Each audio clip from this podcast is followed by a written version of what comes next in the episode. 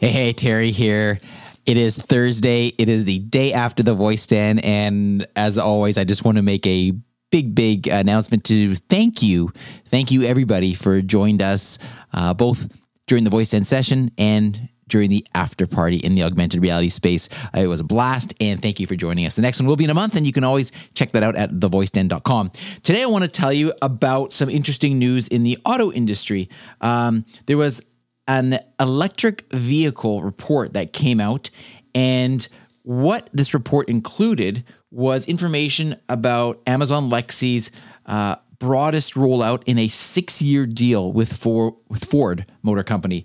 Um, and so I'll, I'll, read you the, the uh, information on this. And it says this year, the Alexa voice command functionality that many people have in their home will be wired to 700,000 Ford vehicles in Canada and the US, followed by millions more over the next few years.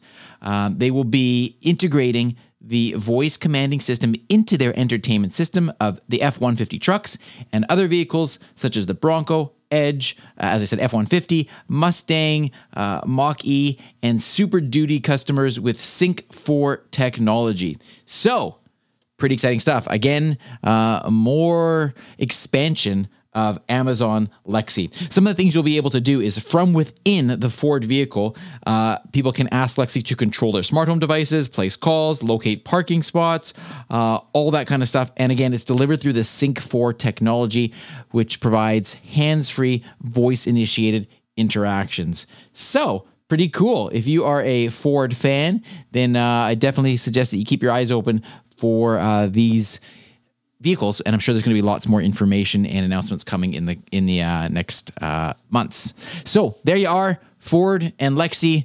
They're now driving together. All right. Have a great day. I'll talk to you tomorrow.